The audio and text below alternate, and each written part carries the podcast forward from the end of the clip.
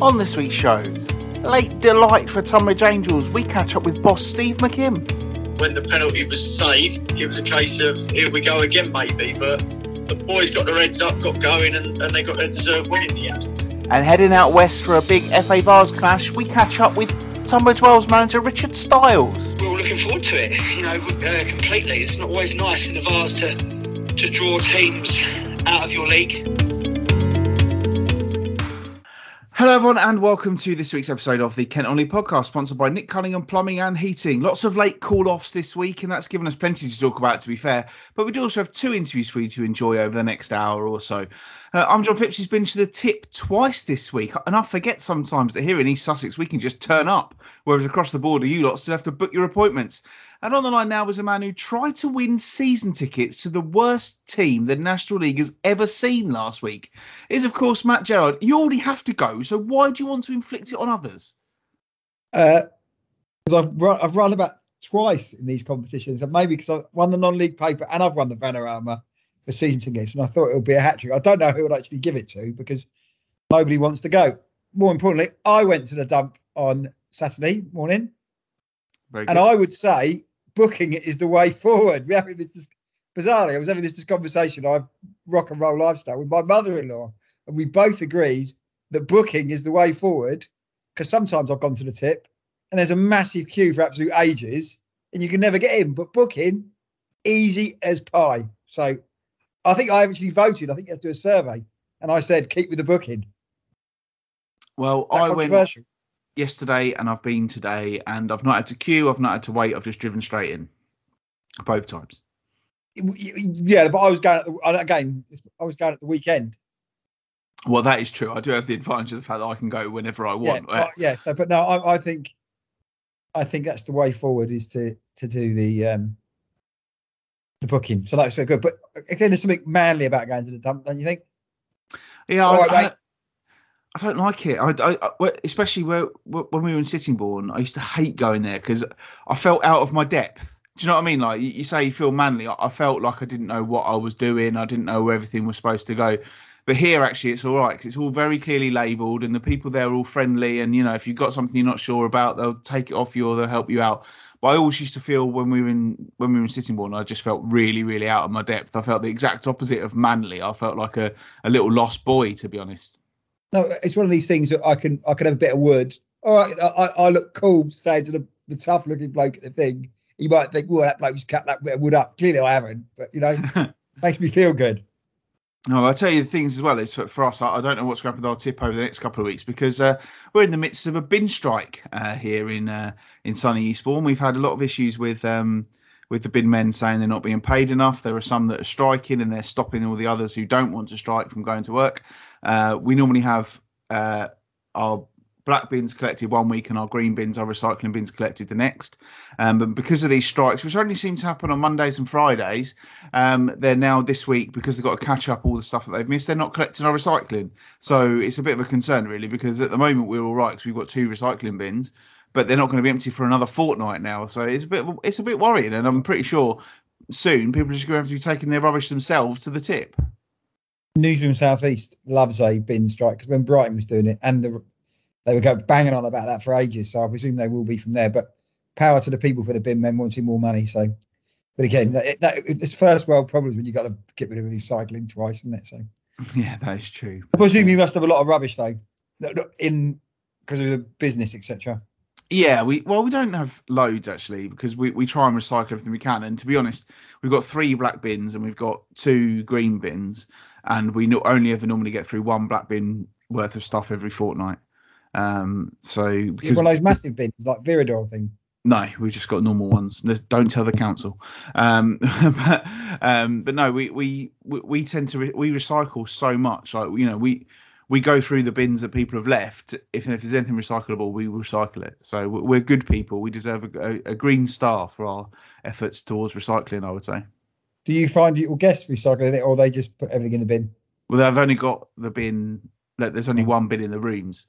Uh, I would quite like to have recycling bins in the rooms, but then it's just more stuff to to clean up and more stuff to keep an eye on. And you know, some some of our guests, I probably wouldn't trust them to put stuff in the right bins anyway. So it's better for us just to sort it out ourselves. But I'm sure they'll be happy to know that we recycle as much as we can. Good to see. Good to hear that. Good to hear that. So, anything? Um, that's about it. That is that is an exciting conversation. If you just listen to the pod for the first time, I know. we talk about the rubbish and bins. Yeah. Normally well, to be fair, podcast- t- t- Football to be fair. Talking rubbish is something we've done pretty well. Uh, yeah, over you've the got past. a lot, a lot of times. Yes, it's our 199th episode this week, and that led my mind straight to another Matt, Australian left-handed batsman Matthew Elliott, who I remember very clearly making 199 in an Ashes Test in 1997 at Headingley. He was bowled by an absolute beauty by Darren Gough to end his innings. Uh, 11 men in total have been dismissed for 199 in Test matches, and for five of them, it is their highest Test score. Uh, Dean Elgar and KL Rahul may still be able to top it, but Elliott, Faf du Plessis, and surprisingly Mohamed Azharuddin will forever be stuck with that as a highest score. It took until 1984 for a batsman to be out for 199 in a Test match.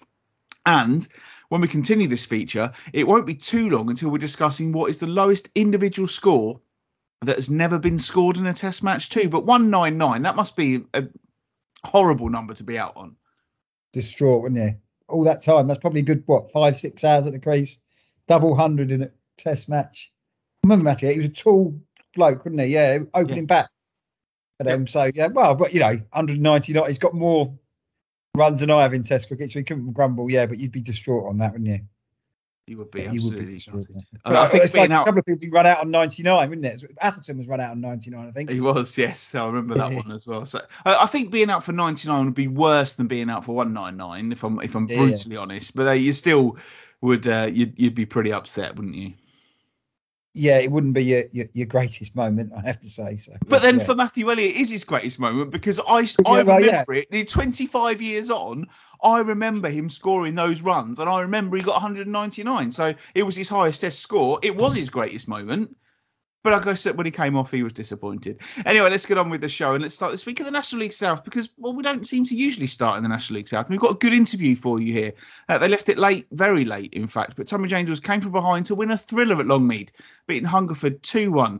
Angels missed a penalty against their 10-man visitors, but Tommy Wood came off the bench to score in the 86th and 98th minutes to win it. After he caught his breath, I spoke to Angels boss Steve McKimm on Monday.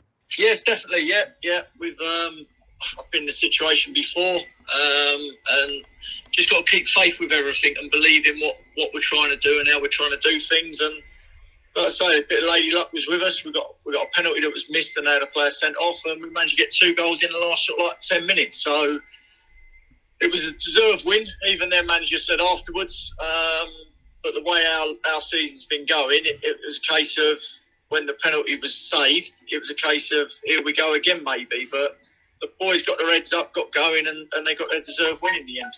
And he must be delighted for Tommy Wood as well because he needed those goals, didn't he? Yes, I think so. I think that um, we've struggled in the forward areas all season. Um, not for the for the lack of trying um, or effort. It's just a case of the ball hasn't really fallen for them in the right positions and stuff. And like I say, they, they, they do need the goals. And Tommy's one. The first one comes from a shot from Joe that gets caught under his feet, adjusts his body, and puts it in. A few weeks ago, that might have just come to him, and he might not have scored it. So, like I say, hopefully that's his turning point now where he can go on a run of goals because that's what happens with strikers. And I'm hoping for the club and for himself that that does happen. It, has been a problem for you all, season. I know you went a long time without anyone scoring, and, and it's the hardest thing in the world to find, isn't it? Someone to regularly stick the ball in the back of the net. The hardest thing in football is to score goals. Simple as that, um, in my opinion. And we went four games without scoring, um, and everyone thought the world had ended. Um, but what pleasing thing was, and I've always said it, is we was creating chances. Might not be clear cut, but we were creating some chances and just not putting them in. And that's not just the forwards. It was from set pieces. It was from midfield areas. Um, we need goals like other teams from all over the place. We haven't got a sole striker at the moment that, that is getting you 15, your 20s, like Aziz, like Robinson at Dartford, like Seager at Hungerford, to name a few. So what we've what we need to do is spread the goals about, and we haven't been doing that either. So all of a sudden, it, it, it shows a, a poor run of form in front of goal. Um, and hopefully, after Saturday, it shows that um, we can score goals. We will score goals, and um, that may continue. He's just one of the amazing people. You want to move as far up the from the bottom of the table as, as possible, don't you? Even though there is only one relegation place, you've got to get up the table. Yeah, you've got to get up the table. No one wants to be hovering around the bottom and playing um, uh, fight games every week and scrappy games because you got you need the points. Um, every game in this league's hard, and, and, and Billericay proved that by drawing with Maidstone at the weekend one 0 um, Obviously, I wasn't at the game, so I couldn't see how it went, but they drew one 0 and, and the end result's what, what the end gain is for your points. So we don't want to be down that end, but at the moment in time, we're down that end because we haven't been good enough in certain areas of, of, the, of the pitch. And um, we're not getting hammered by teams. Uh, we're always in games. Um, and we just need to rectify um, putting the ball in the back, of, or start putting the ball in the back of the net to start getting three points like we did on Saturday. A week off from the league this week, and a, a, another FA Trophy tie against a team from the league above. You must be excited about playing Kings Lynn.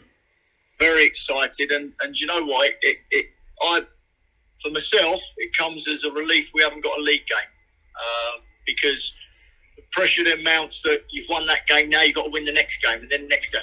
We've got a cup game against a side that are in a league, a league higher that we've got every chance of winning because it proved it with Torquay. It's 11 v 11. Um, they are full time. We're not but we're confident that we, we can get something. We're not overconfident. We never will be, but we're confident we could we could get something out of the game. Uh, it's got to be finished on the day, so we will play our normal game to try and. That's how we do it. Um, and if we're good enough on the day and we take our chances when they come, because you won't get many against a team like that, as we did with Torquay, um, of getting through.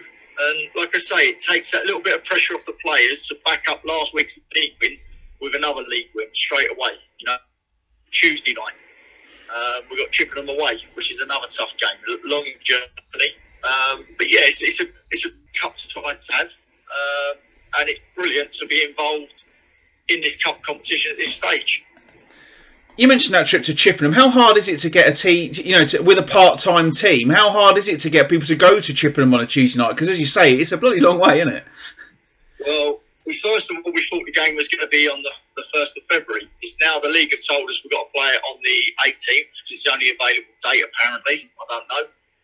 Um, so players have now only got 10 days because we only knew this on Saturday. So I've got 10 days to sort out with their work, whether they work for someone or got their own business to get people to work for them. Um, if they do football coaching like some do, to get someone to cover their coaching it's it's a right mess. Um, but the players try and do their best to get there. Um, give you an example: the coach leaves the ground at half past three, so it's a long old journey. Um, the players will have to leave work earlier than normal, and if they can, they can. If they can't, they can't. There's nothing we can do about it because this game was supposed to be on a Saturday. Obviously, our participation in the FA Trophy against Torquay made this then go to a midweek, I believe. Um, but as you say, with a part-time side that've got full-time jobs, it's difficult. Um, but we will try and get the best side and best squad we can get to go to Chippenham to compete against them. And just finally, the, the planning application's gone in for the 3G pitch. That'll be massive for the club, won't it? Yes, it will, mate. Yeah, it's. Um, I think for the club itself to, to be sustainable for years to come and move forward, I think it's the only way. Um, and I think a lot of clubs will go down that route. Do I like playing on it? I prefer playing on, on actual grass. Um, but the club, the club is bigger than any manager, any player, and they've got to look at that first and foremost. And if that brings extra revenue in to keep the club going for another 20, 30, 40, 50 years, it's the only way forward. Um, because you can get people using it during the day, you can get people using it in the evening when, when we're not training on it. So it can be used all year round. And, and that's the thing. And, and also you get the added bonus of if the bar's open, people could use the bar. If there's food there, they could get food. So there's a lot of add-ons to just having a 3G pitch. It's not just about that. It's everything else that goes with it. And like I say, it, it's something that the club need to keep themselves going and make it more sustainable, then I'm all for it. Now, we'll talk about the 3G pitch later, Matt. But first of all, that is a huge win for Angels, isn't it? Yeah, I didn't know. I think looking at the after my game was called off, I think I looked at the half four. I looked at the scores, and they were losing one 0 And I looked at the league table. I thought, well, blimey, they are in trouble here. And at half past five, when I looked again, two late goals. Saw they missed a penalty, and I'm thinking some of the Angels fans are quite boisterous fans, but I expect there were scenes after that. And I quite like Tommy Wood. When he, he, was on trial at Dover for a bit, and I thought he was a good target man. And it interesting to see Steve McKimm there that he's hasn't really worked out for this season and for him and missing some chances, but hopefully that can kickstart it. But that was a a massive result for them, and that I always didn't think they were going to go down, but I didn't realise how close they were to the drop down, the top zone. But it gives them a bit of breathing space and shows that you know they've beaten Torquay and they've showed a bit of character coming back from that. There's plenty of character in there, and Steve McKimm's one of these managers that I think I'd. Does he scare me a little bit? I think he probably does scare me, and I think as a player you'd be thinking, right, I've got to do this. Otherwise, he's going to, um, you know, let me know in no certain terms what he wants from his players. Scare me in a good way. I don't mean you, you know, you know where I'm coming from. Yeah, you, you definitely would respect him. You definitely respect. That's respect probably the best. Yeah. yeah. and he's done a lot in the game, a non-league game. You cannot grumble with that. But I'm, I'm sure, you know, the high standards he set himself as a player, he's he expects from his own players as well. So I think, um, yeah, respect is probably not, not, not scary, but yeah, tough manager, tough, tough old, tough old school manager. That's probably not the right word either, but you know, you see where I'm coming from. I do, yeah. And, and Tommy Wood, you mentioned him there. Uh, only his second and third goals of the season. The, the only ones, uh, the only one that he'd scored previous was on my birthday back in September. So uh, he, he, must be feeling on top of the world this week after after getting those two goals. And, and and I suppose you could look at it and say, well, he may have only scored three goals, but they've been crucial goals because the first one earned a point, those ones earned three. So he's he's getting value for his goals, definitely. Yeah, yeah, big, yeah. It's a, a big win. That and I think sometimes it's a little bit better scoring that probably 86 the fans got on top and then scoring a 90th minute winner. It's could do the confidence for the club and the fans well and hell of a you know a big couple of games coming up for them as well. So i'm pleased for the angels. So it's been a difficult season you know for them. Two defeats against maidstone and so they bounced back and bounced back really well. Yeah, and winning games late on is, is, is a good habit. They did it against Torquay. They've done it again on Saturday. So it kind of shows that there is a bit of never say die spirit in there. Yeah, yeah. I'm, I'm sure that comes from Steve, just urging his players on, carry on. They'll be well drilled, well organised, and then you know hard work. If you work hard enough, you get your rewards, and then I think they probably did that at the weekend. And it's great to see that as they're a part-time team, they've got the fitness to to still be pushing that late on because especially against Torquay, that's a full-time team, and, and you would expect them to sort of run out of legs a little bit, but but they obviously don't. And you know they don't have the biggest squad in the world, Tonbridge Angels, and I think it's absolute credit to to the spirit that they've got in that team. Yeah, I think the fans probably play a big part because they're you know as I said quite vociferous, quite really good supporters who get behind the team. So again, if you if the players put the effort in, might not necessarily win, you'll get respect from the fans, but when you get that reward, those fans will be really with you. So good club. And again, one go, if there was three going down or four going, down, you'd be a little bit worried. One going down, I think they've got enough quality in the squad to get, you know, if they get a little bit of consistency, get back to back league wins will be a good start. They can move up the table and, you know, plan for next season. Steve McKimm is a, a good manager to, to have at that football club. He wasn't best pleased with the fact they've got to go to Chippenham next Tuesday, though. And very strange situation. He said we basically got told on Saturday you're playing at Chippenham next Tuesday, whether you like it or not. Uh, and the difficulties of being a part-time team and having to get players at that short notice to to, to be there is, is, is going to be something that they're really going to feel. I feel. Yeah. I think that then I, think you've got to play the game within six weeks when it's called off in the National League for some reason. I got no idea why the six-week rule. Um, clearly the league should have a look. That is a trek for that. We don't know what the weather's going to be like um, on Tuesday. If you get down there, the pitch could be frozen and all sorts. So I think the league has a little bit more sense uh, to fit it in. Disappointing, but sometimes you know the adversity you may have, it might work into their advantage. Going off late, getting getting have to get time off work, go down there, that little bit of bonding on the coach, they can try and get a result. But again, Chippenham are doing quite well this season, so it's going to be a tough game for them as well. But yeah, I think the league, the six week rule, I think can be a, particularly this time of the year when you don't know what the pitch is going to be like. Clearly, you know, I don't know if that game was called off originally because of thing or was it a cup game or whatever. But yeah, have a little bit of sense. Maybe playing this game in when we know the weather will be a little bit better. March, April could be a little bit time. So I don't know why the six week rule sort of stays stays in fruition. I think he did say it was because of the FA Trophy progress Yeah. as well that the game was called off. Yeah. Uh, so fi- finally on Angels, the, the, the 3G pitch, and I thought that was interesting in, in that, you know, he, he said, "I- I don't really like playing on them, but the club's bigger than me and, and it's for the future of the football club. And we know the problems that Tonbridge Angels have had with their with their playing surface and where it is and, and flooding and things like that. And I guess in many ways, once they got the money, it's an absolute no brainer for them, isn't it? Oh uh, yeah, I think um, I don't know if you can get a grant. I think off the field they've had a sort of bit of um, new broom of directors coming in, which I hear good things about. Um, yeah, I think they've got a good, healthy social club, as he said there, so people could come. If you market it, I think it's a, a no-brainer for a lot of our clubs. You've got to think of how many clubs in our area are getting the 3G now, John. So um, a number of them. Uh, you can see the benefits what Maidstone have done.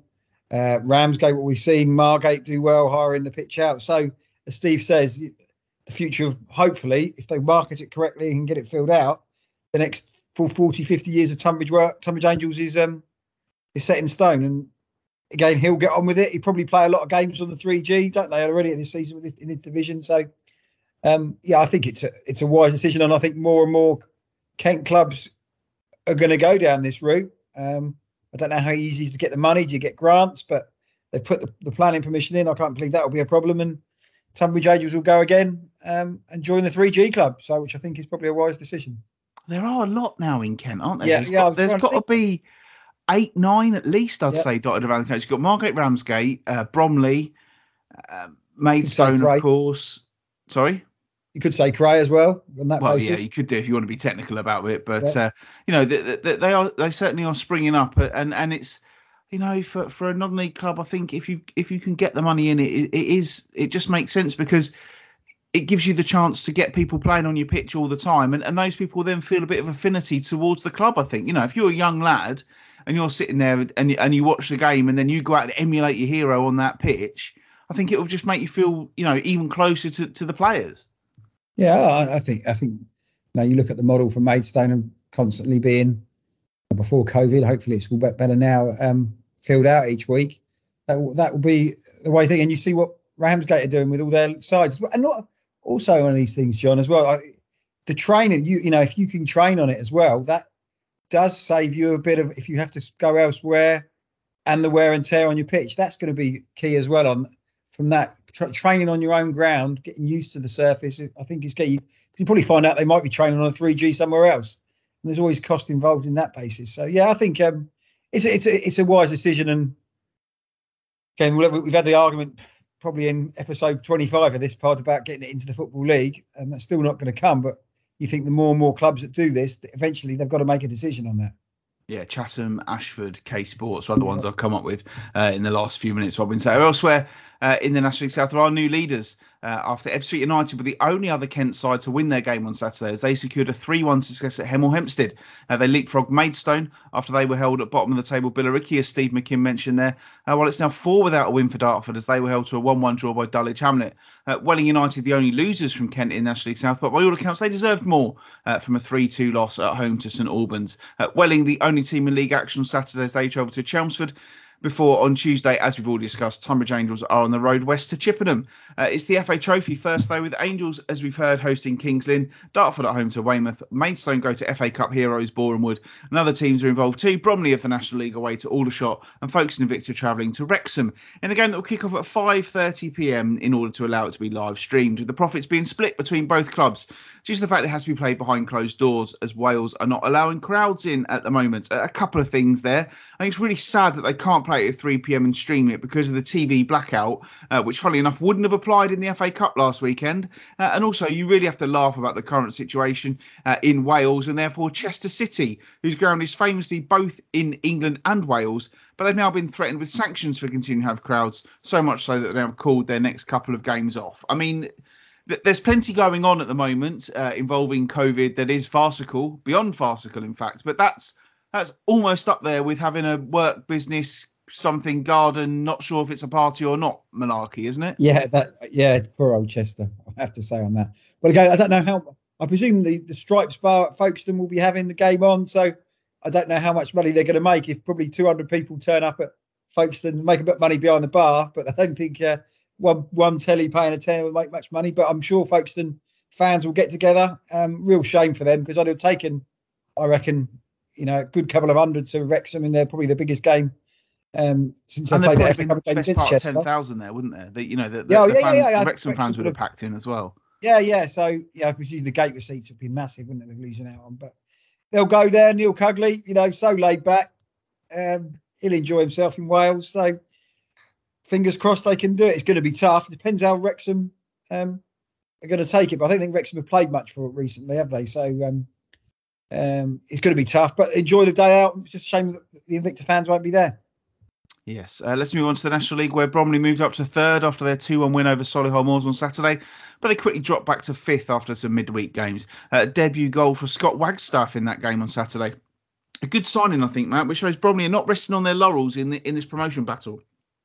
Yeah, he hasn't been really getting in at Aldershot um, when he was there, so I was quite surprised. But um, he would have played with um, Billy Bingham probably at the Gills, wouldn't it? So bring that in. Um, does this mean that Sabliu could be on his way out uh, to a to a league club if they're going to do things like that? I see he wasn't involved at the weekend. I don't know if he's injured, but bit of experience in the midfield. Um, you know they're always going to score goals with the players they've got, but Wagstaff, I don't know he's normally known as a goal scorer, scoring on his debut. So yeah, adds a bit of experience. Yeah, he, he, he's a decent player at that level. Good signing. Um, will fit in. Uh, that's a good result against Solihull because Solihull are quite a um, physical side, so Bromley dealt with that pretty well. Tight division at the top, but I think they've still got a good chance for the playoffs. Bromley as well, and will they take? Will they want to get to the trophy final as well after the last couple of years? Interesting to see what they say. When they beat Dover, they played a lot of the youngsters, and, and I think Andy Woodman sort of insinuated after the Dover game that he'd continue to do that. Yes, it's tight at the top, not so tight at the bottom, but the bottom two both have something in common in that they both wound up Notts County. So let's talk about uh, Dover and that game against Notts County, which was called off when the match referee arrived at Crabble after the club had thought the pitch was fine. Uh, I very much enjoyed the Notts County supporters on Twitter, especially the one who demanded composting for their journey. Uh, but what are your thoughts on it, Matt? Did, were you actually at the ground when it was called off? Uh, uh, yes, I just got to the ground and then um, Harry Ransom walked past, and so I said, oh, "I presume he's off then, Harry." Yeah, he's just the refs just called it off. That was about ten past one. Um, I did say to my mum when I got there, I got to see my mum beforehand about twelve o'clock, and it was absolutely chucking it down. When I left Thanet, it wasn't really raining, but when I got to Dover, it was chucking it down. I thought, oh, it could be in trouble here because I, I, wasn't at the Dagenham game Boxing Day, but people said the pitch wasn't good. So um, I, I'm not going to get involved in the war of words with Dover and Notts County, but um, it is what it is. Jim Palmer said he wanted to play. Uh, yeah, I think we just um, communication issues. That's probably best. That seems to have come from it, but I'll, I'll leave it at that. I think the thing is, is, is in that interview that Jim Palmer has put out, he said, you know, we thought the pitch was absolutely fine. And let's be brutally honest, if it was Kings Lynn, I could understand that Jim Palmer might want to stick the knife in. I'm pretty sure he doesn't care about Notts County. I'm pretty sure no one at Dover woke up on Saturday and thought, "Oh, shall we have a laugh and make lots of people drive down from Nottingham and then we'll call the game off?" You know, I, I, don't think for a second that there was any malice involved in that. It's a very, very unfortunate situation, and perhaps what Dover could have done is got a local ref in in the morning and said, "What do you think?" rather than just being a bit sort of blasé about it and saying it'll be fine, it'll be fine. But I think a, a, lot of the vitriol that was directed in Dover's direction was pretty tough. Dover aren't very well liked um, by a number of clubs in this division uh, and other divisions, probably for numerous reasons, and probably because of what we did last season. So uh, we'll go from there. Um, and, and again, Notts County, they've been very. What I will say, um, not very complimentary about Kings Lynn because Kings Lynn did it before. You know, it's not Dover's and Kings Lynn's fault. You're in the National League. That's all I'll leave it at. That is it. It's you know, you're a big club. Unfortunately, some of the clubs may not be, or they presume them not to be as professional as you. But you know, you know, you unfortunately you have to play the cards you're dealt with. And if you look at the organisation, sometimes of the National League, it's not the greatest division in the world, but unfortunately you're stuck in it, and it's up to you to get out of it. As you say, all of those teams are in that league on merit. Uh. Dover played Wealdstone on Saturday, and the game has been rearranged. Five defeats in a row for Wealdstone all competitions. Their last win was in November when they beat uh, Dover Athletic by three goals to two. But Matt, could this be a chance? I am going to Wealdstone. Oh. I've never been to Wealdstone before, or Ruislip. I'm going up. They've got no fans. Uh, yeah, yes. Uh, so uh, I don't know if he still goes, the Wealdstone Raider. Um, I'm going because I have we got a chance? We should have probably beat them in the first game if we didn't give silly goals away. Well, so um, what? Yeah, go basically go on the front foot and see if we can, you know, get on, get in front from there. We're not going to have a better game rest of the season. I don't expect us to win at Stockport or Chesterfield or have a chance, but I think we may have a chance at Wealdstone. They've lost five on the spin, not full of confidence. We've lost about 65 on the spin, uh, six on the spin. We will crack a club record if we lose on Saturday of seven consecutive defeats in all competitions. So if you're listening to this, players, we don't want to. We've created more records than Roy Castle could keep up with this season. Don't create another one. So I keep saying it. One time I'm going to get it right. We're going to win this game. I've said that numerous times. Saturday's a good chance of a result, isn't it? Got nothing to lose against Wealdstone. There's probably going to be about 500 people there. There's no fans on our back. Go there and try and get a result, and I can go home happy. Yeah, and a, a new signing in as well today for Dover, I understand.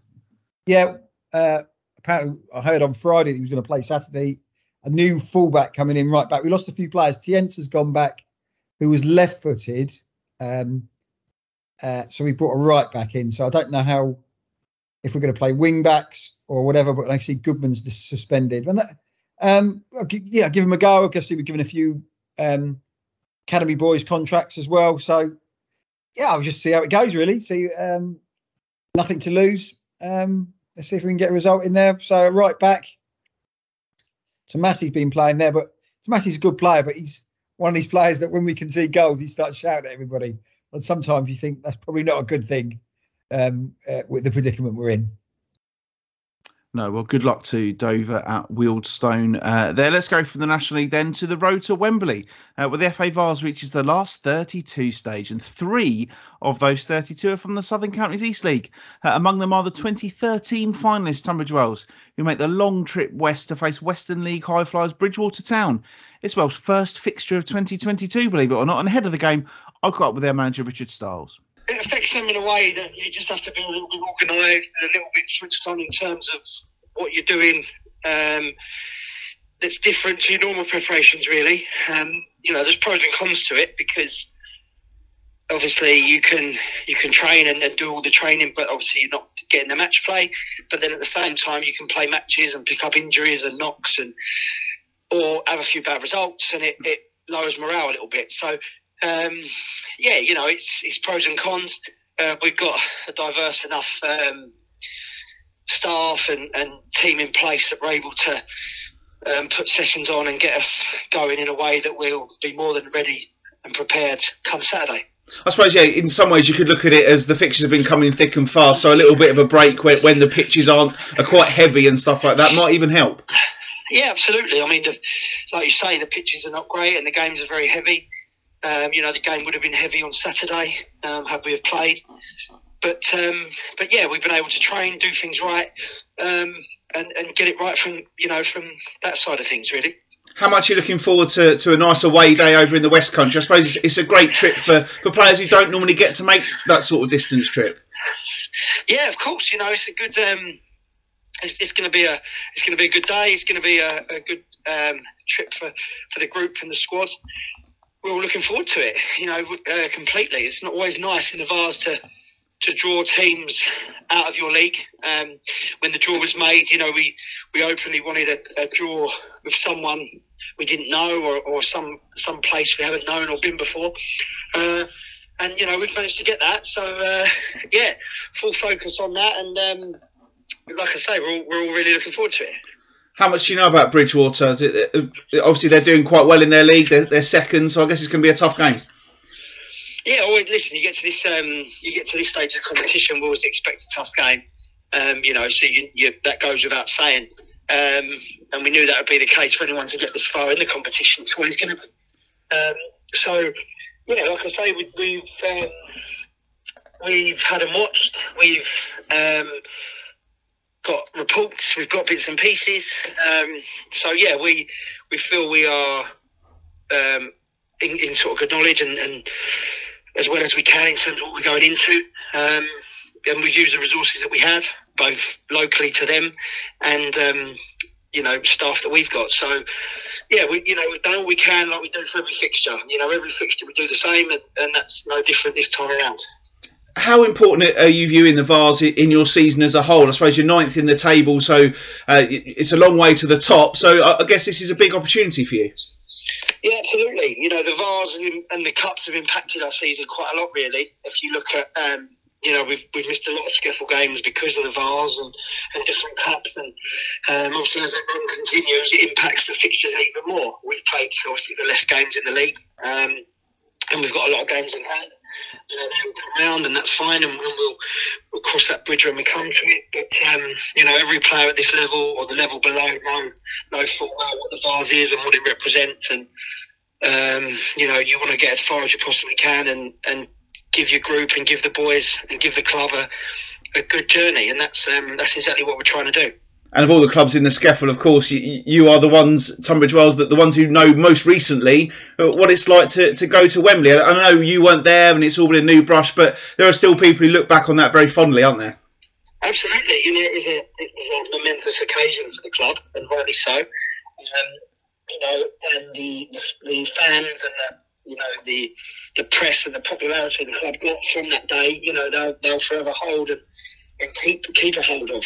Um, you know, I was playing in another team in the same league at that point, and we we lost out to the eventual winners. Um, and you know, at that point, I remember when we got knocked out, we we still thought we were relatively close, and we would, you know, we could feel it a little bit. Um, but yeah, you know, everyone as a club. I mean, it, it has been mentioned a few times, of course, but um, the past is the past and we're now sort of in the present, and it's about you know making making new memories as well as reflecting on the old ones. And um, you know, I just want, like I say, I just want to get this group of players as far as we possibly can within it, um, and then you know the experience and the moments and the memories that the fans and um, people at the club will remember from it. You know, will be um, highly valued as well generally speaking, it's been a, I suppose, a frustrating season for you, but very up and down. You know, you've lost seven of your 19 league games, and I guess you, you, you probably know you're a better side than that. Yeah, yeah, hundred percent. You know, I think everyone at the club knows that we're better than our league position represents, um, and we, we also know that we've let ourselves down on a couple of occasions this year. Um, you know, and there's there's fixtures there that we, we look at and we reflect on, and we know should have been three points, or we should have took something from that we haven't. Um, and that is a frustrating side. Um, again, you know, we, there was a few transitions made in the summer. Um, there's a few things that were that were different come the start of the season, and um, and and yeah, it took a little bit of time. But um, you know, saying that, we know on our day that we can beat anyone. You know, and I've got I've got full confidence in saying that on our day. Um, you know, playing the way we play and how we do it um, if goes to plan, or fancy us against anyone. Um, so yeah, you know the league is what it is. You know we're in January now. We know where the league is.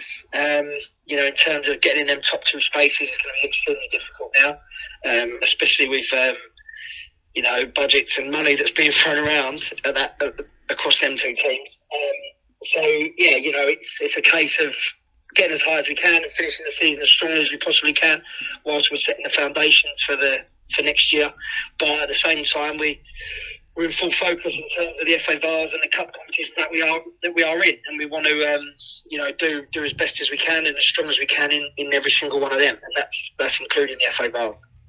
How difficult is it? You, you mentioned that the, the money at the top of the of the division, and, and I guess for a club like yourselves, who are you know always there or thereabouts, and, and, and I guess you kind of it's almost a situation of, of waiting for the big boys to go and then making sure in that you're in the best possible position to take advantage.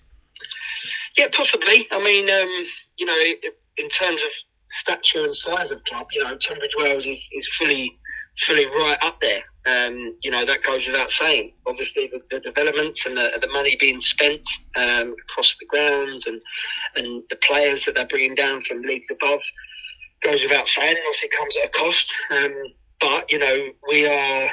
I feel we're doing things um, the right way in terms of when I took the job. Um, the past two years have, have gone really well in terms of being third and fifth when COVID came in, um, and we were competing right up there with the with the top boys. Um, this year, you know, our squad size may have impacted us a little bit. Um, a few of the transitions and changes that we made in the summer may have cha- made may have taken a little bit of time to get going. Um, but again, you know, we're, we're still in a hell of a position because yeah, we're ninth in the league. You know, we're, we're fine, we're comfortable, and we're not in any danger. Um, we want to push on and finish as high as we possibly can. But then at the same time, you know, if we can go and go and do something in the Vase or do something in the cups, then um, it will certainly be a season to remember. He's excited about this game this weekend, Matt, and, and he really has every right to be a, a good test for Wells. But we know how good the standard of our league is, don't we?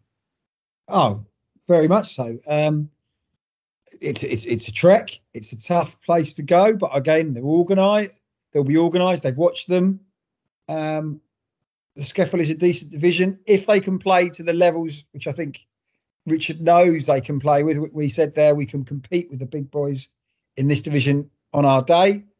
If he can lift his players, um, there's no reason why he can't go in there. He said they're doing quite well this season, but uh, um, this the SCEFL is one of the, the best leagues in this in the, at this level of the comp- level of non-league football. So if they can prove that and get result, I can't see why they, they can't go and get, get result there. So fingers crossed. And I think, as he said, they need a.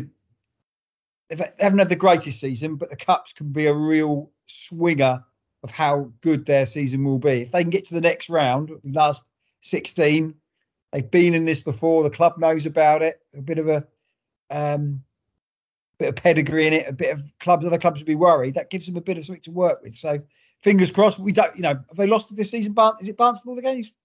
Bridgwater, they've, Bridgwater, they've, they've lost once, I think. So it's yeah, going it's going to be a tough game. But I, I, like the fact that he said, you know, when you get to this stage, you want to go a, a long way, and, and I think yeah. having that sort of journey is is really good because you know players at this level don't get to have that experience very often, and, and I think you know you, have earned the right to have a, a, a really decent tie, and if they can go there and get a result, I think almost that'll be like, well, we've had our long journey. Let's now have a couple of home ties, and then we'll be uh, sort of on the way. So I think I think it's a really really good tie for, for Tunbridge Wells and a massive test for them against a, a, good side.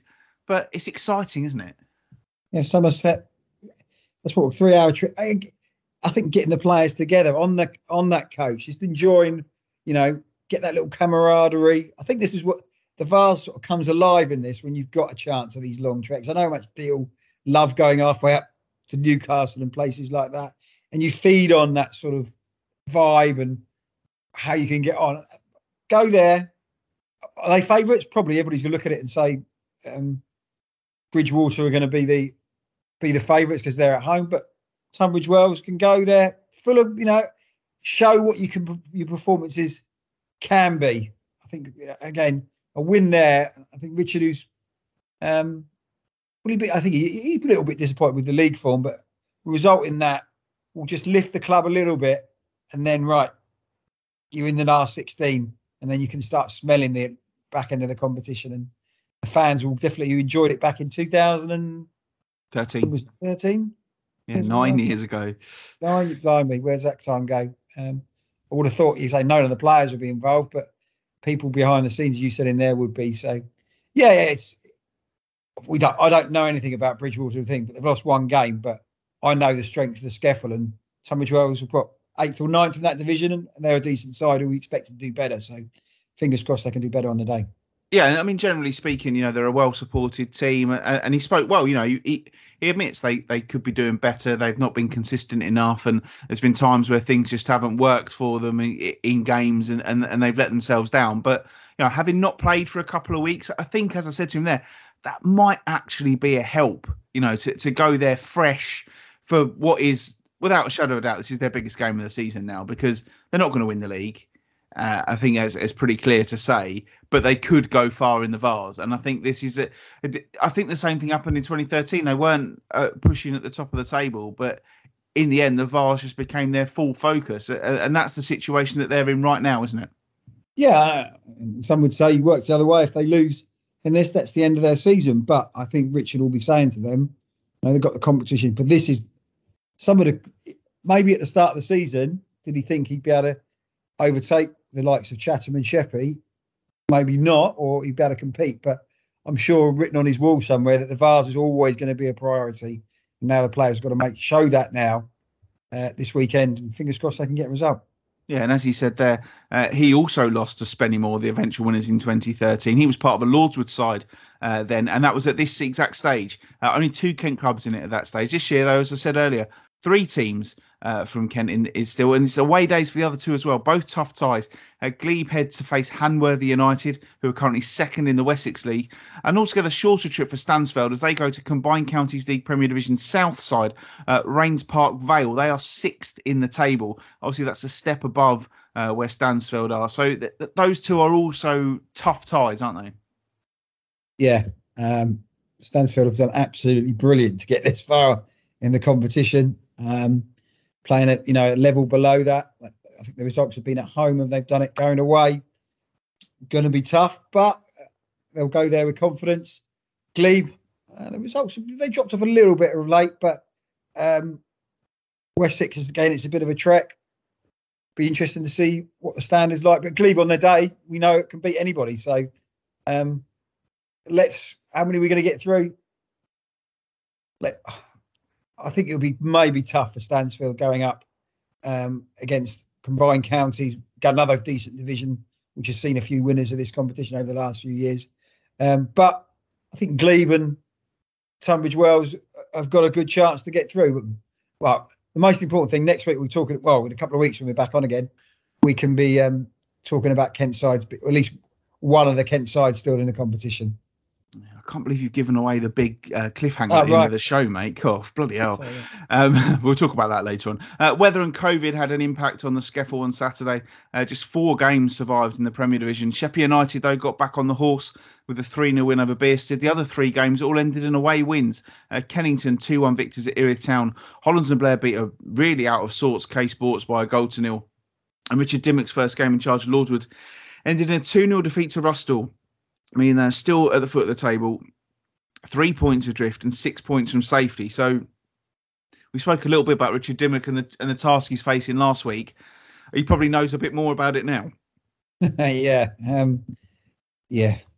It's, it's, his first game, so get to know the players, and now he's got to work with them and see if they can uh, somehow move away from that sort of results him. But it's going to be difficult. But he knows a lot about this level, uh, having played it for a number of years. So um, he'll know the best way of doing it. It's going to be a challenge, but um, I think the, probably the first thing is, trying to stop the rot um, and try and stop him conceding goals because that's a major issue as well for them.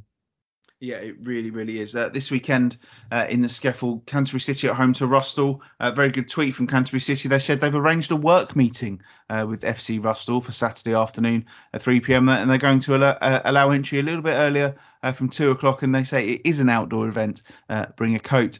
Uh, Deal Town take on Bearsted, Erith and Belvedere against Kennington. It's Hollands and Blair against Fisher. Sheppey United host Crowborough Athletic, and Welling Town take on Chatham Town. Then on Monday, K Sports host Crowborough, and then on Tuesday, big old game on Tuesday. Uh, Glebe, who will have been down to Poole uh, on Saturday, are at home to Sheppey United, uh, while Punjab take on Tunbridge Wells. So two of the FA Vase teams uh, in action on Tuesday night. Uh, Canterbury City, meanwhile, have announced that they've secured some financial backing, uh, which will ensure the club's security for the mid to long term. But on the flip side of that, they've also been told that they will need to find a new stadium for next season, as Faversham do not want to extend their current ground share agreement. And you just kind of wonder where next for Canterbury City, Matt. Oh, I didn't know that. Uh, do we know who the, the they haven't said who the investments come from? No, but they uh, they've they've said about the stadium and, and you know they've played at Herne Bay. I think they've played at Deal. They've played at Faversham. Uh, I suppose Whitstable is, is, is in their is in their area, but it, it's worrying this stadium thing. And obviously we've spoken at length about their plans for for their own stadium. Uh, they've never had a base in the city since the club was reformed, and and it's it, it's it's worrying because a club needs a stadium, don't they? Yeah, yeah. Interesting where they where they'll end up now. Um, I suppose the Ramsgates, Margates could be involved as well in the 3G if they're doing that. But again, fitting it in with all the other commitments we mentioned about 3G earlier. So yeah, that's I probably um, some people are scratching their heads about that.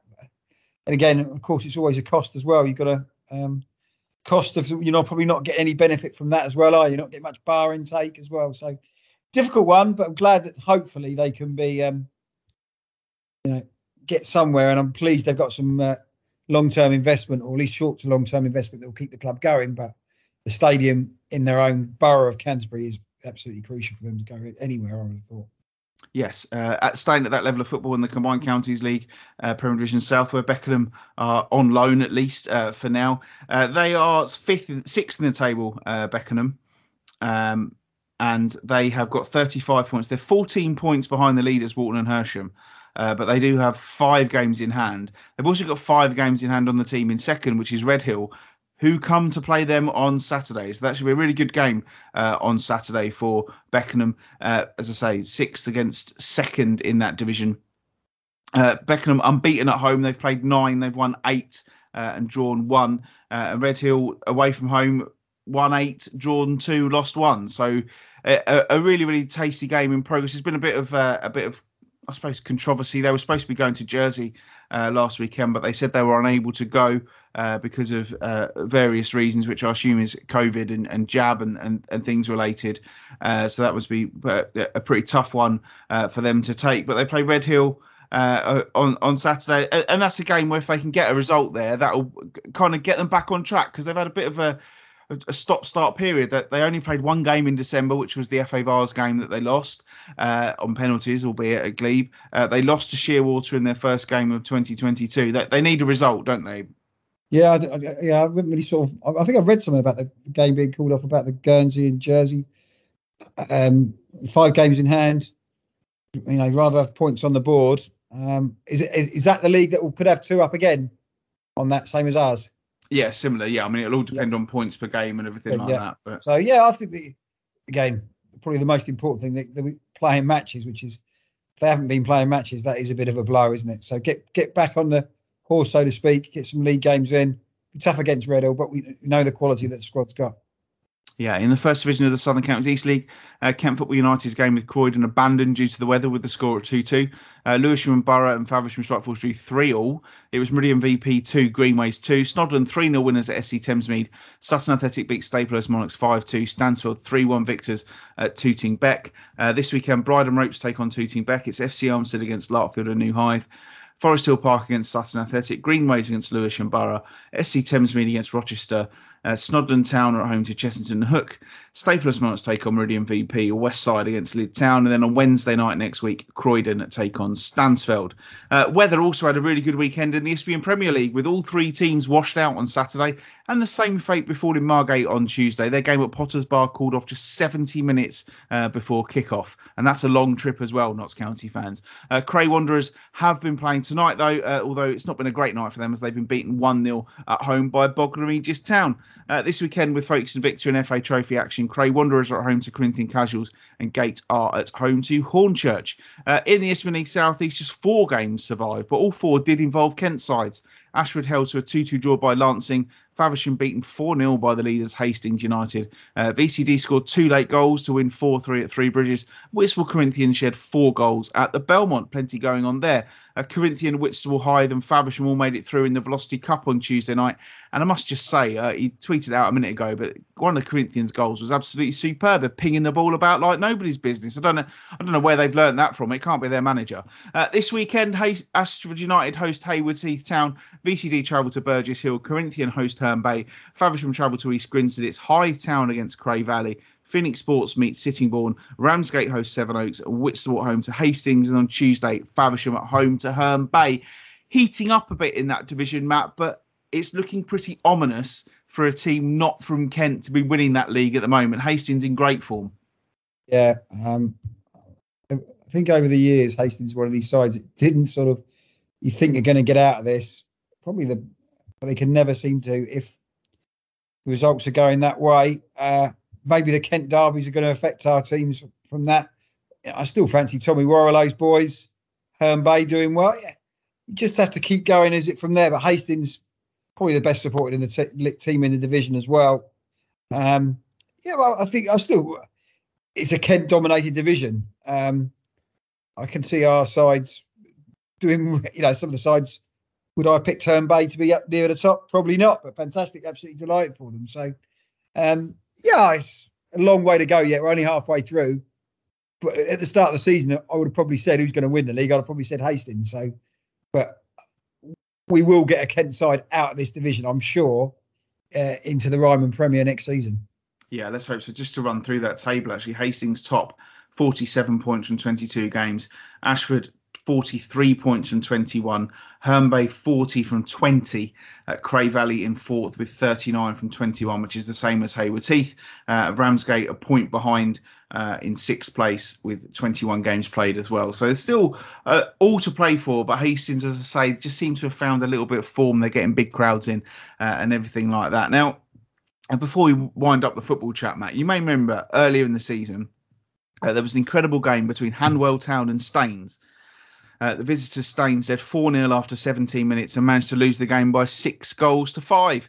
Those two sides met again on Tuesday, and I can assure you it was not a letdowner. Matt, if you don't know it already, can you guess the score of that game? Uh, so it was Hanwell against Staines, wasn't it? You said Staines against Hanwell. Yeah, six I, I think Staines, I don't know the score, Staines would have done them by five goals to nil. Staines Town nil, Hanwell Town 12. 12? 12. Staines got issues? Well, obviously they've lost 12 nil at home. Blimey. I, I don't. I don't think that. Uh, I don't think they have got big problems off, off off off the field or on the field or anything. Uh, but that is just an absolute aberration. Uh, goals spread around. No one's even scored a hat trick in that. A few players have got braces. Uh, but that is a, an astonishing result, isn't it? I mean, that is. I mean, they're near the bottom of the table. They're 17th in the table. Uh, they've got a goal difference of minus 43. Uh, they've got 13 points from 20 games. And to be fair, the team behind them are Guernsey, who've played 12 games and have got 11 points. So it's not been a great season for Staines, not a vintage season, but to lose 12 0 at home to a team outside the playoff places, not a great look, is it? I still, I take it Staines still play at the same ground. They haven't moved, haven't had issues and things like that, have they? No, I don't think when, so. When Dover got promoted at the Ryman Premier, Staines were the, the big rivals for that, and they used to get six, seven hundred. They had eighty-seven the other day. Staines, crazy. For a goal. Um, the last thing I know about that, because Nicky Forster was a manager of Staines, and when he left Dover, and strange, 12 0 at home. Oh dear, I think I've had it bad for Dover. You're one of the 87 st- I can't believe Hanwell have taken a load. You're one of the 85 Staines fans, Stone fans there. You really would be thinking, oh, I've had enough of this now. Losing 12 0 at home. Oh dear. And imagine oh, if you're one of the Hanwell fans. Ground. Sorry, mate.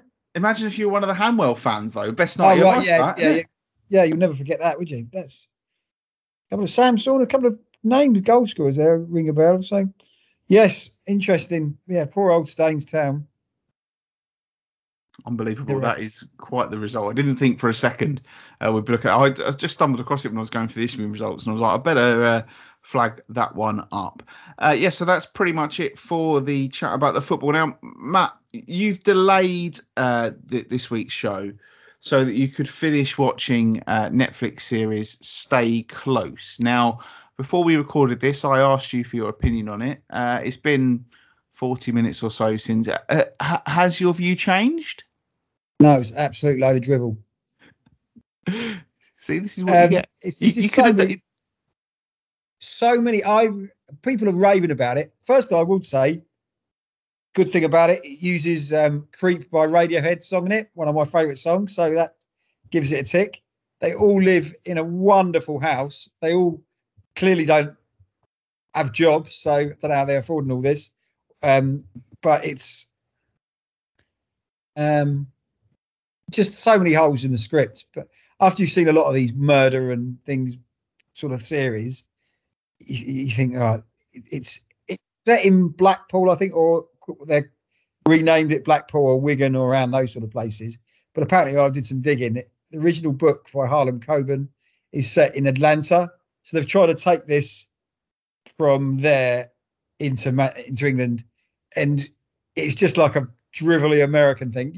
Again, I don't want you to put it off, but I thought it was pretty poor, and I'm sure Jimmy Nesbitt enjoyed it because he's probably paid an absolute fortune from Netflix. So, and I quite like Jimmy Nesbitt, but yeah, it's um, pretty uh, pretty dire, I have to say. Oh dear. Uh, I'm late to the party on this, but uh, I, I've got a new favourite football manager, Yeah. Mr. Ted Lasso. Ah, Uh, yes. I have. Well, carry on. Have you watched it? I've I've seen the first series when I had a free Apple account. Yeah. Um, and I've seen about the first three of the second series. I think it's a good program. Yeah, I like it. But then my free thing account, and I could never. When I tried to borrow my sister's account, it sort of buggered my phone up when you have to put the thing in. Oh, yeah. So I haven't seen it from there. Some of there, but I, I did. Yeah, I think it's a good program. I, I think he's uh, some good characters in there. Um, Roy I know Kent's a won a lot of awards. I, I, I've, I'm just finished the first series, uh, and basically the way it works uh, now is because I've got Sky, I can watch Apple TV through Sky, which has made it a lot more of an enjoyable experience for me. So I've been able to watch it properly on the telly, and, and uh, I've just really, really enjoyed it. It's it's oh, it's, it's really good. Uh, as I say, I know I'm late to the party. I know everyone else has already watched it. I'm But planning I- again, getting- it's not all about football because my sister's watched it and she really loved it. And she's not really into football, so there's some good. You know, if you're into football, there's some good footbally jokes in there. Um, but all in all, it's a it's a a really good program, and because it was such a pain in the backside watching it on my phone without having Apple TV, um, that's, the reason why I haven't carried on watching it. So Uh, the only thing that annoys me is is the Americanisms that have slipped in, like changing room and oh, we're going to use your play this week. You know, we we don't. They needed to anglicize it a bit more because to, to show how much of a fish out of water he was. But you know, I, I, I just love it. I, I've I've really really enjoyed watching it, and and you know, likable characters, funny characters. Uh, as I say, Roy Kent is is my favourite. Yeah, yeah, he's I know- yeah, yeah, Like the one when he went to the, where they went to the school and he went, yeah, that's my one of them's my niece. Goes, oh, which one's your niece? That idiot. You know, things like that. I just like that very blunt uh, way of dealing with things. But yeah, I've uh, I've been enjoying it, uh, and uh, yeah, I'll continue watching it. So yeah, so that's my uh, my TV tip, and Do you I apologise for being two years watch, late on do it. you watch Afterlife, the Ricky Gervais one? That's on Friday, isn't it? The third and Yeah, yeah, final yeah. series. Yeah, we'll Is it the final that. series? Is it? Apparently so. Yeah, so we'll get that one. Yeah, yeah. Uh, well, that is that is good. Um, bit close to the knuckle, but there's a couple of characters in there that absolutely crack me up. So uh, Yeah, a bit uh, like uh, older, older Inbetweeners type characters. Yeah, my and my my favourite, This Is Us, uh, the final series of that is just starting to appear on Amazon Prime as well. So, uh, gonna get that one uh, on the go. We might wait until there's a few more episodes to watch, but we we absolutely love that. So, uh, yeah, so it's uh, yeah, pl- plenty to watch at the moment, and we've got loads of other dramas and bits and pieces and all sorts going on. We just watched The Tourist. Uh, and- Oh, we need because now I've, uh, the uh, stay close was my recommendation, and Sarah says you're not recommending anything after that drivel. We've got to find a new one. So the tourist flagged up with the BBC. I quite like Jamie Dornan as an actor. Would you recommend that? Um, yeah, I, I enjoyed it more than Haley. I suppose is the is the way to, to, to put it. I, it wasn't it was laddie, but I, I I enjoyed it, and I thought uh, the next to last episode I thought was really really brilliantly done. Uh, I don't think Haley was so keen, but I I thought it was really clever the the, the way that they did it, and, and it's yeah, an enjoyable program. There's there's a lot going on, a lot to think about, but yeah, I, I enjoyed it. Right, so yeah, we need to find him something new. So uh, over the next few weeks. So there you go. Thank you. No worries. Uh, yeah, so Matt mentioned it earlier on. Uh, we're not going to be here next week. Uh, we do this show every single week. Uh, even did it when there was no football uh, all through uh, last year uh, and the year before. Bloody hell, we how, I don't know how we did it sometimes. Uh, but I am going away for a few days next week, so I'm not taking my laptop. So therefore, uh, you're excited about episode 200. We're excited about episode 200, but it's not going to be next week. So we're going to kind of leave it hanging for a little bit. but we will be back in two weeks' time. and I have you know got. Dave will win next week when there's no show. Of course. Well, do you know what? It, I'll, I'll here's something for you then, right? If Dover win on Saturday, right, we'll make half an hour on Sunday to do an episode 199A. Okay, Right.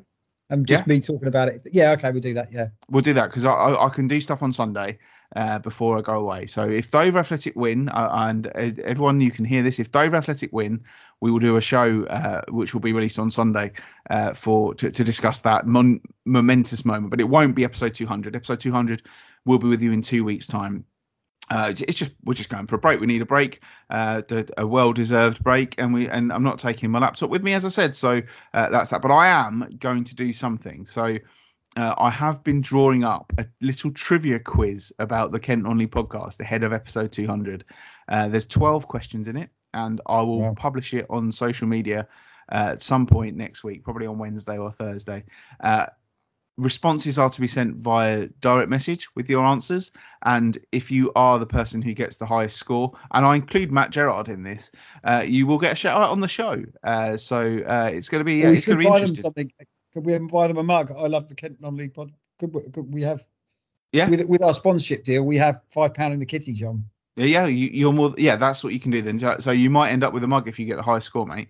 Yeah. Um, but yeah, so we will do something uh, about that, and then we're going to do something special uh, for episode 200. We we the, the reason that we're not doing episode 200 with me uh, not here, uh, I could easily have taken my laptop, but we want to do episode 200 together. So we're going to actually see each other for only the second time in about two years. Yeah. Uh, but we're actually going to meet up somewhere and we're going to do the podcast, uh, a, a sort of live show, uh, which we will do because we want to make episode 200 special because 200 bloody episodes. We've I, I genuinely can't believe it. But uh, yeah, so there won't be a show next week.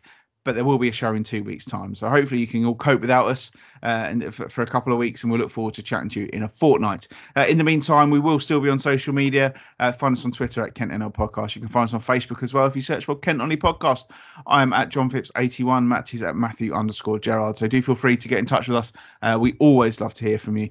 And uh, as I say, we won't be here next week, but we will be here in two weeks' time. Thank you everybody for listening. Thank you to Steve McKimm and Richard Styles uh, for their time this week. Good luck to all of our teams over the weekend, especially those in the FA Trophy and the FA Vase. And oh, go on then. You've put, you've twisted my arm. Good luck to Dover Athletic in their game at Wealdstone. Uh, keep safe, everybody, uh, and we'll speak to you all in two weeks' time. Can you bring me a sombrero back?